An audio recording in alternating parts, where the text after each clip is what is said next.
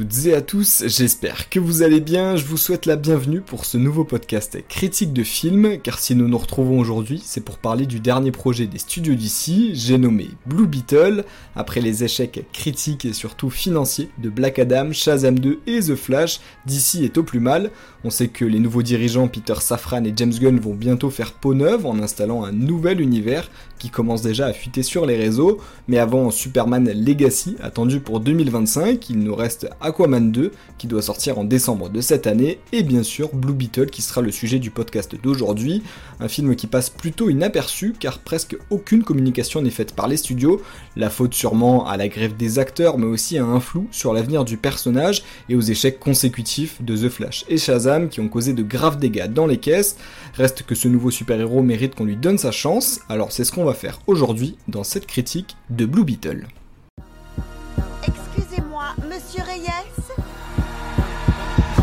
Tu finis de décoller le chewing-gum de ce transat ou quoi J'ai l'impression d'arriver à rien. Tu retombes toujours sur tes pieds, frérot. Tu es Jamie. Aux commandes de ce projet, on retrouve un réalisateur portoricain du nom d'Angel Manuel Soto qui signe ici son premier blockbuster, entouré d'un casting peu connu composé de la tête d'affiche, bien sûr, Solo Marilueña pour interpréter le personnage de Jaime Reyes, de Bruna Marquezine ou encore de Damian Alcázar, car on a affaire ici à l'origine story d'un nouveau super-héros qui n'était jusque-là jamais apparu au cinéma, mais plutôt dans des séries télé telles que Smallville. Pour ceux qui ignorent donc de quoi ça parle, je ne peux pas vous en vouloir, Blue Beetle n'est clairement pas le super-héros le plus populaire des cours de récré. En bref, on retrouve Jaime Reyes, jeune adulte venant d'être diplômé, qui retourne vivre chez sa famille au bord de l'expulsion. Tentant de protéger les siens, il va se retrouver en contact avec une technologie alien à la forme de scarabée, qui va décider de faire de lui son hôte et par la même occasion un héros surpuissant. Son pouvoir est convoité par l'entreprise d'armement Cord, ce qui va obliger Jaime à devenir un super-héros, qu'il le veuille ou non. Scénario assez classique, mais qui mêle plusieurs styles de super-héros, et dans ces temps où le genre n'a pas beaucoup la cote, voyons si un inconnu du grand public saura trouver sa place dans nos cœurs déjà bien remplis. Ne perdons donc pas plus de temps, et passons à ma critique.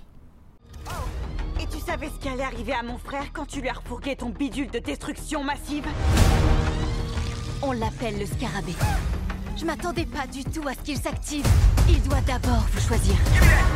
Et il faut faire quoi pour qu'il ne veuille plus de moi Hôte validé. Qui a dit ça? Vérification système dans 3, 2, Au vu de la communication inexistante, accentuée par la grève des acteurs, mes attentes ne sont clairement pas très grandes et on a en plus appris à être déçu par les précédents projets de DC. Pourtant, j'ai été agréablement surpris par plusieurs éléments de ce film qui en font une bonne origin story, sans non plus révolutionner le genre. Pour les points positifs, on commence donc par l'histoire qui est intéressante, ne perd pas trop de temps et nous plonge directement dans le bain, tout en mettant en place des éléments qui seront réutilisés au fur et à mesure du film. Cette histoire divertit, la preuve est qu'on n'a pas vraiment de moments creux ou inutiles, chaque scène a son importance donc on ne voit pas le temps passer. Parmi les éléments qui sont justement mis en place et qu'on peut souligner comme étant rafraîchissants, on a l'aspect familial du film, on explore la culture et les valeurs d'une famille mexicaine s'étant installée aux États-Unis et les conséquences que ça a sur leur culture, mais aussi dans leur vie de tous les jours. Sans en faire non plus un film ouvertement engagé, ce sont des aspects plutôt intéressants et novateurs dans le genre du super-héros. Cette notion de famille comprend bien sûr le point émotionnel de l'histoire et nous place assez loin du super-héros solitaire puisque Jaime va apprendre à maîtriser ses pouvoirs en même temps que sa famille. On casse plusieurs codes, pas de notion d'identité secrète, donc on évite de tomber dans le vu et revu de ce côté-là, ça fait du bien. Les personnages, justement, de cette famille sont tous utiles au film, à leur manière, et brillent chacun dans leur scène et leur registre. On s'attache forcément à eux, et ça plutôt rapidement, même si on peut reprocher une certaine lourdeur par moment, mais ça je vous en reparlerai juste après, car tout ça donne quand même une âme au film et une identité propre, chose qu'on pouvait reprocher à The Flash qui ne savait pas vraiment où il allait. Là, la direction, bonne ou mauvaise, est maintenue tout le long, dans un autre registre important aussi qui va être celui de l'action et de l'aspect super héroïque. C'est aussi bon, sans être exceptionnel. Les scènes de combat sont réussies et on le mérite de ne pas faire trop de coupures, donc ça rend les combats plus fluides, plus entraînants, moins hachés, avec des changements de caméra trop rapides qui peuvent parfois nous perdre dans d'autres films.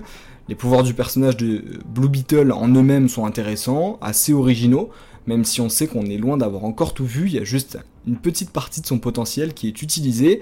Ça ressemble pour l'instant, pour que vous vous imaginiez, à un mix entre Iron Man et Green Lantern, donc forcément il y a de la diversité dans les combats, sans oublier un aspect important, très important pour moi, dont je vous parle quasiment à chaque fois, que ce soit réussi ou pas, une bande son de qualité qui colle bien à la vibe hispanique du film et donne plusieurs moments épiques.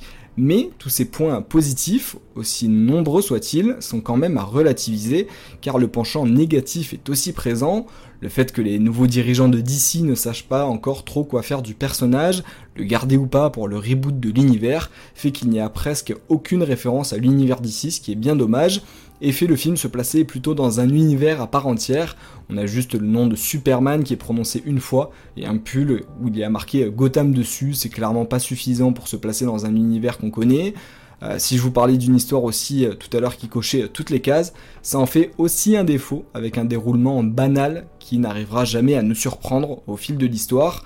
Sans enfoncer le clou, il faut quand même parler du méchant, qui n'apparaît comme un méchant que parce qu'il a une voix grave et des cicatrices, mais il est loin d'être effrayant et de constituer une vraie menace. C'est vraiment le méchant typique euh, du film de super-héros. Il fallait mettre un méchant euh, qui a l'apparence du méchant, et puis euh, c'est tout. C'est surtout pour montrer que le héros gagne. Ce qui aurait pu être arrangé si le film était moins tout public, avec un peu plus de violence, ça aurait rajouté un bon aspect aux scènes de combat et nous aurait vraiment fait nous inquiéter quand il le fallait. Ce côté tout public, on le retrouve aussi dans l'humour, qui peut faire tantôt sourire, tantôt faire la grimace à cause de sa lourdeur et de son aspect enfantin. Il manque la patte d'ici qui aimerait justement amener James Gunn, et ça se voit, ça manque.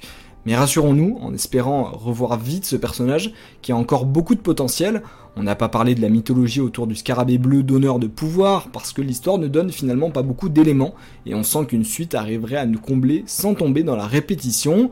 J'ai malheureusement peur que même si James Gunn a l'air de dire que le personnage fera partie de son univers, si le nombre d'entrées n'est pas satisfaisant, alors on lui dira déjà adieu, mais si vous voulez mon avis, il faut donner sa chance à Blue Beetle, qui reste une bonne origin story, avec des éléments vraiment sympas, et d'autres qui pourraient le devenir encore plus.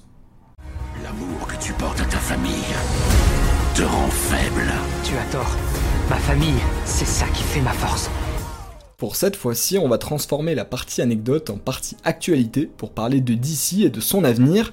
Je vous le disais, le nouvel univers de James Gunn commencera en 2025 avec Superman Legacy. Globalement, presque aucun acteur des derniers films n'est gardé, à l'exception de Gal Gadot et Jason Momoa qui sont encore en sursis. Aquaman et le Royaume perdu sort toujours en décembre de cette année, même s'il y a encore eu des scènes qui ont été retournées il y a quelques semaines.